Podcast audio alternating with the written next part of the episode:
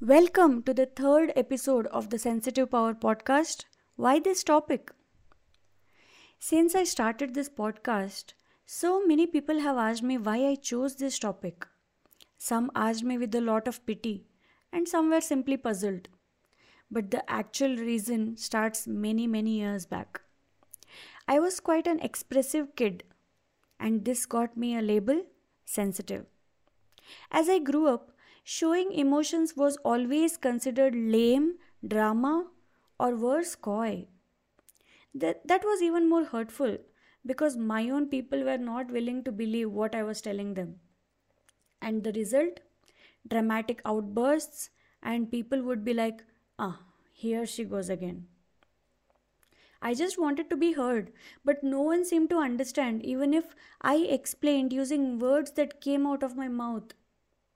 Even hugging was a weird concept for me because in my family, nobody hugged ever.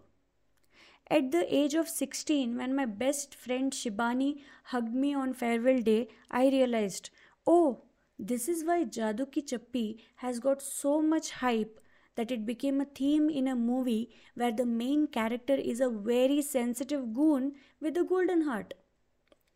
What he said was not just true, but hugging turned out to be a highly effective anxiety and depression medicine. Cut to a few years later, when I got bullied in college, when I lost two of my best friends, one to cancer and one to a car accident, I just heard words that were of no use, like what doesn't kill you makes you stronger, don't cry like a girl, everything happens for a reason, and so on. So annoying, right? Back then, mental health was not getting discussed as much as now. So I had no idea that I was in depression. I went into deep research on human psychology and I had a profound realization that I was sensitive and that was not a bad thing at all. In fact, contrary to popular belief, being sensitive is the best trait to have in this world, and being insensitive is a negative trait. Now, as a life coach, I have had the privilege to help so many people solve problems that I never had or cannot have. One of my students, 20 years older than me, told me that there was not even one person who was willing to listen to what she was going through for 50 plus years of her life until I came into her life and I was willing to listen. Sensitivity is indeed a superpower. When I realized this, I had just one thought. I wish someone had told this to me earlier. This very thought led to this podcast, The Sensitive Power.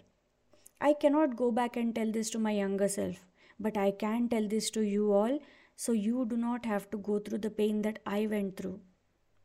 So, in this podcast, I will be talking mainly about the emotional challenges that people hesitate to share with anyone for the fear of being judged and how to thrive in a world that is designed for non sensitives by using the unique gifts that we have as highly sensitive people. In addition to this, this podcast will also cover interviews with incredible people who used their sensitivity and achieved so much in their life. Thank you so much for listening to this episode and see you in the next episode of The Sensitive Power Why New Year Resolutions Don't Work.